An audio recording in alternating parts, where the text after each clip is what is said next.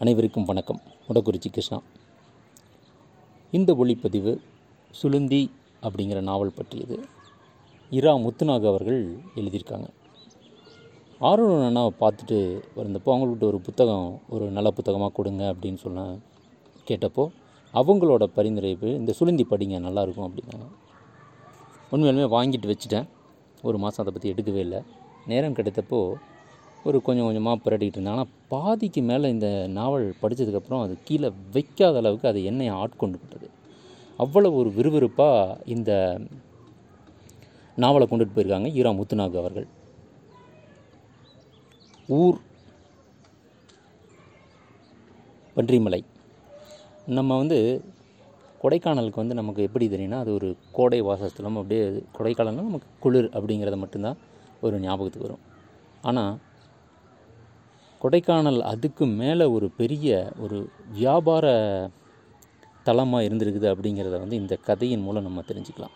அது எத்தனையோ மக்களுக்கு ஒரு வேடந்தாங்களா மருந் மருத்துவ குணத்துக்கான ஒரு இதுவாக சித்தர்களுக்கான உறைவிடமாக ஒரு ஒரு குறிப்பிட்ட மக்களுக்கு அந்த ஏரியா மக்களுக்கு ஒரு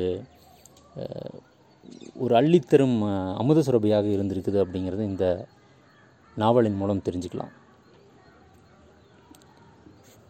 கொடைக்கானல் அப்படிங்கிறது இங்கே பன்றிமலை அப்படின்னு சொல்கிறாங்க இந்த கதையில்.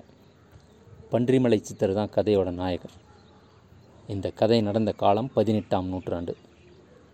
நாயக்கர்களின் காலம் அவர்கள் ஆண்ட காலம். சித்தர் ராமன் மாடன். சித்தருங்கிறவரது இங்கே பன்றிமலை சித்தர். ராமன் அப்படிங்கிறவரது ஒரு முடிதிருத்தும் தொழில் செய்யும் ஒரு ஒருவர். அவர் வந்து நாயக்க அரசாங்கத்தில் இருக்கிற நாயக்கர்களுக்கு முடிதிருத்தம் செய்ய தொழிலை செஞ்சிட்ருக்காங்க. அவரோட மகன் தான் மாடன். இந்த கதையில் நான் ராமன் தான் கதை நாயகன் அப்படின்னு நினச்சிட்டு இருக்கிறப்போ ஆனால் ராமனோட மகன் மாடன் தான் கதை நாயகனாக கொண்டுக்கிட்டு போகிறார்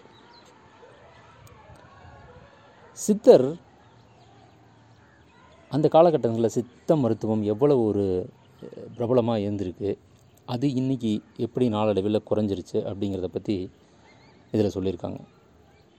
அப்போ சித்தர் வந்து அவர்கிட்ட இருந்த அந்த விஷயங்களில் வந்து அந்த ராமன் அப்படிங்கிற ராமன் பண்டு பண்டிதங்கிட்ட கொடுக்குறாங்க.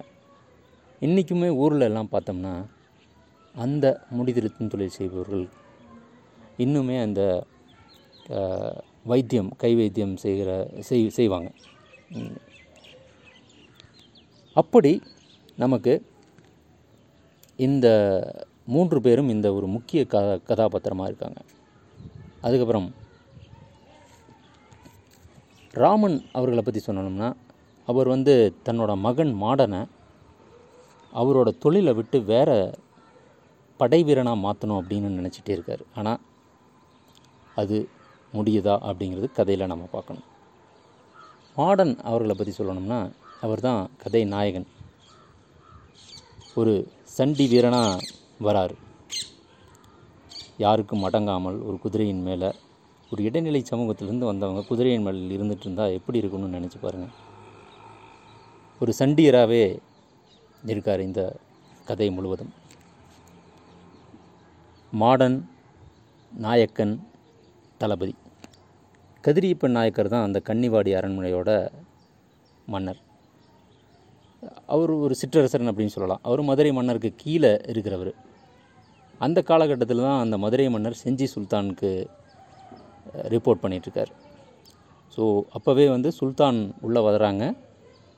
கிட்டத்தட்ட அதே நேரத்தில் சுல்தான் இருக்காங்க. அதே நேரத்தில் தான் வெள்ளை வெள்ளைக்காரங்க அப்படிங் அவங்களும் உள்ளே வராங்க. பிரிட்டிஷ்காரங்களும் நம்ம உள்ளுக்குள்ளே வராங்க. கடலோரங்களில் அவங்க வர ஆரம்பிச்சிடுறாங்க. அதே நேரத்தில் கிறிஸ்துவ மதமும் உள்ள வர ஆரம்பிக்குது. இதில் வந்து தளபதி அப்படிங்கிறவர் அந்த நாயக்கர் கதிரியப்ப நாயக்கருக்கும் தளபதிக்குமே சின்ன ஊடல்கள் இருக்கும்.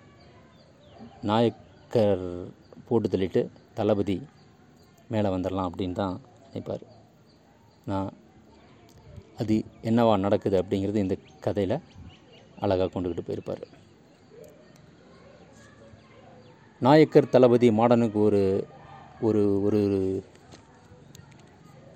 ஒரு கதை உள்ளுக்குள்ள அப்படியே போகுது அப்படின்னா அடுத்ததாக மாடன் அனந்தவள்ளி காதல். ஒரு நாவல்னால் அதுக்கு காதல் எவ்வளோ முக்கியமான ஒன்றா இருக்கணும். ஆனால் இந்த நாவலை பொறுத்தளவுக்கு காதல் அப்படிங்கிறதே இல்லை. ஒருதலை காதலாக தான் இதில் வச்சுருக்காங்க. அனந்தவள்ளி மாடனை விரும்புவாங்க. ஆனால் மாடன் அனந்தவள்ளியை விரும்ப மாட்டார். அனந்தவள்ளி நாட்டிய பண்ணிகிட்ருக்கிறவங்க அரண்மனையில். அதில் வந்து ஸ்ரீரங்கத்து மண்டபத்தில் இருக்கிற அந்த பொல்லால மண்டபத்தில் இருக்கிற ஒரு சிலையை போல் அவ்வளோ அழகாக இருக்காங்கன்ட்டு ஒரு இடத்துல ஈரா முத்துநாக அவர்கள் ரொம்ப அற்புதமாக விவரிச்சு வைப்பாங்க ஆனந்த அனந்தவள்ளியை பற்றி ஆனால் மாடன் வந்து பெண்களையே ஏறெடுத்து பார்க்காத ஒரு சண்டி வீரனாக இதில் காண்பிச்சிருப்பாங்க. அதுதான் மிக முக்கியமான ஒன்று. அடுத்ததாக ஊர். கன்னிபாடி பன்றிமலை எனும் கொடைக்கானல் இதையெல்லாம் வச்சு இந்த கதைக்களம் இருந்தாலுமே அப்படியே அந்த திண்டுக்கல் ஏரியாவை ஒரு ஒரு வளம் வருவாங்க. இன்றைக்கி பார்த்திங்கன்னா அந்த வேடசந்தூர் புகையிலைக்கு ஆசியாவிலேயே பெரிய ஏரியாவாக இருக்குதுன்னு சொல்கிறாங்க நான் அன்னைக்கு அதுதான் அப்போ தான் அது வித்திட்டுருக்காங்க. அங்கே ஆரம்பிக்கணும் புகையிலை கொடுன்னு ஆரம்பிக்கணுன்ட்டு அந்த கதிரியப்ப நாயக்கர் காலத்தில் தான் ஆரம்பிச்சிருக்காங்க. கொடைக்கானல் ஒரு பெரிய ஒரு அந்த ஊசி அது காட்டிலிருந்து வர ஊசி பாசி மணிகள்லாம் வந்து பல பேருக்கு ஒரு வியாபாரத்துக்கு உதவி இருக்குன்னு சொல்லலாம்.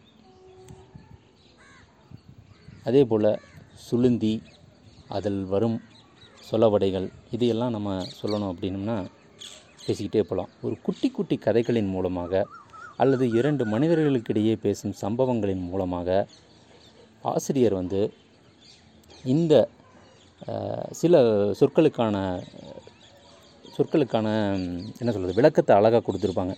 உதாரணமாக பார்த்தீங்கன்னா இந்த ஈத்திரப்பய வெங்கம்பய அப்படிங்கிறதுக்கான பொருள்லாம் எனக்கு இது வரைக்கும் தெரியவே தெரியாது. இந்த கதையை படிக்கிறப்ப அது கதையின் மூடாக ஒரு இருவர்கள் பேசிக்கொள்வதன் மூலமாக நமக்கு சுலபமாக புரிஞ்சுக்கிற மாதிரி சொ- நமக்கு சொல்லியிருப்பாங்க.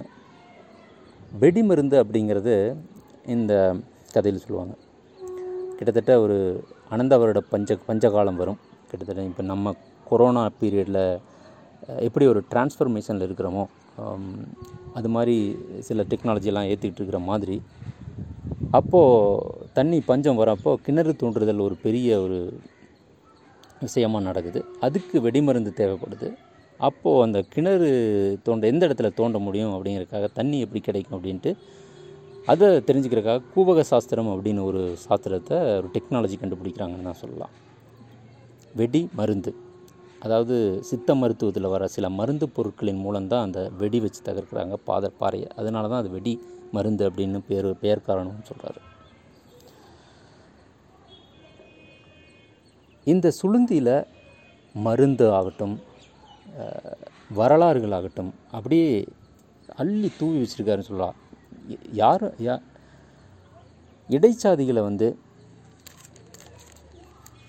தூக்கி பிடித்து இந்த கதையில் சொல்கிறாங்க அப்படின்னு சொல்ல முடியாது. ஆனால் அந்த காலகட்டம் எப்படி இருக்குது அப்படிங்கிறத நம்ம கண் முன்னாடி கொண்டுட்டு போயிருக்காரு ஆசிரியர் இராமுத்துனாக்கு